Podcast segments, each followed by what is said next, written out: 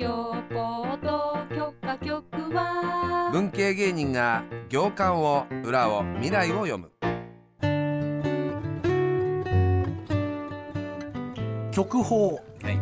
本日も最後まで聞いてくださってありがとうございます。ありがとうございます。えー番組の感想をぜひ聞かせてください、どんなタイミングでも構いません。あなたが聞いた時がオンエアでございます。ツイッターの場合は「ハッシュタグ東京ポット」メールの場合は東京ポット at tbs.co.jp までどうぞ。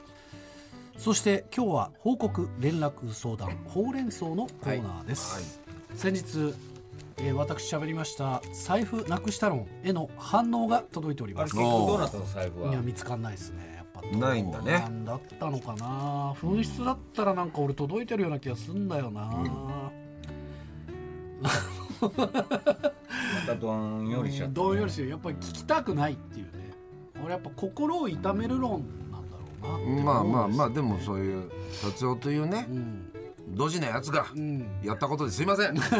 皆さんもことねですから。心を痛めてしまう、はい。茨城県山田のたくちゃん局員。うん。うん達夫さんが財布をなくした話をしていましたが私は車上荒らしにあった荷物を拾ってしまった時がありました。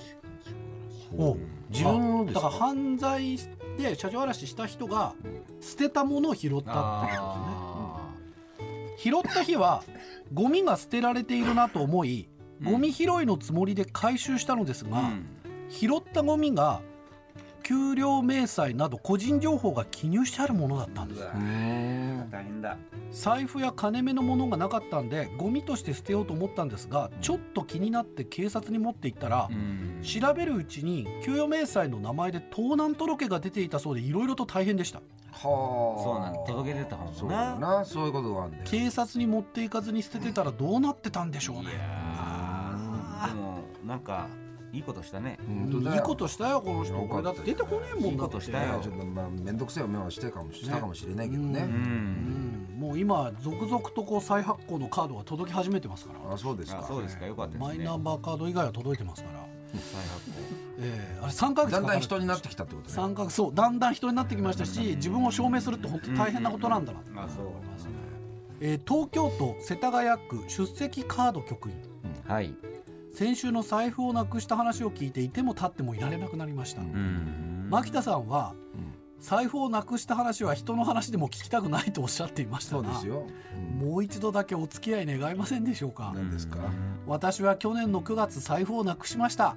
うん。紺色の長財布でした。いや大変だよ。外出から帰り家の鍵を取り出そうとカバンの中の財布を探したところうん。ないね。一気にパニックになりました。うん。社会人が財布をなくすと本当に大変です。確かに。自分の会社のカードについて各所へ連絡。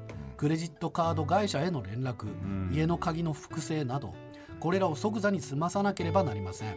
うん。頭が回らないほど混乱していた私は結局何もできずに駅と交番に落とし物届を出してただ落胆しました。うん。人はパニックになると冷静な判断ができなくなります。うん。確かにうん前もなんかね許可局員でお母さんが突如入院した時にお父さんが何すればいいか分かんなくて、あーいきなり洗濯始めたっていうあのになりすぎちゃってね。そうそうそうねあまりのことに。なんかそれのあれはわかるななんかな。うん。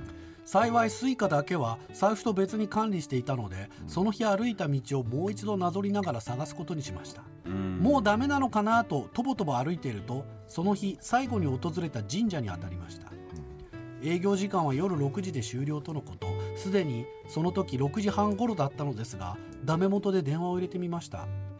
すると「もしかして何々さんですか?」と私の名前が呼ばれました。あなたのお財布が落ちていたので保管してあります。受け取りに来れますか？とのこと。ありました神主さんによると境内で落とした財布を他の参拝客が拾ってうん。社務所に届けてくれたらしいです。うん。その日のうちに受け取りに来なかったら警察署に届けようと思っていたとのこと。ありがとう神主さん参拝客さん神様。なるほど。もう一点その日神社でおみくじを引いたのですがそこには以下のように書いてありました「うせ者遅ければ出ません」うん。なるほど。あの時神社に伺うのがもう少し遅れていた。ら財布は受け取れなかったのか。納得しましたしおみくじをもっと信じたくなりました。うんということでちょっとこれ送るコーナー間違ってるかもしれないですけどこれ鹿島さんこれは滑ってますね。これはうせ物遅ければ出ません。それはなかなかの制度ですね。そうですよ落とす場所も良かったですよ。神社ってね神社だったらやっぱり神社来てる人は心はね。盗んでからないよそんなねねそんなことしない。再選泥棒じゃないんだそうはいかんざきです。ようんそうはいかんざき。出ました、はい。エンディング付近になると出てくる。そうはいかんざき。今このフレーズ私が独占させていただきました皆さんも本当気をつけてください、うん。じゃあ続いて板橋区から封書でいただきました、背景。うん。桜の花が待ち遠しい毎日です。きちんとしてるはじめまして伊藤麻子と申します。え？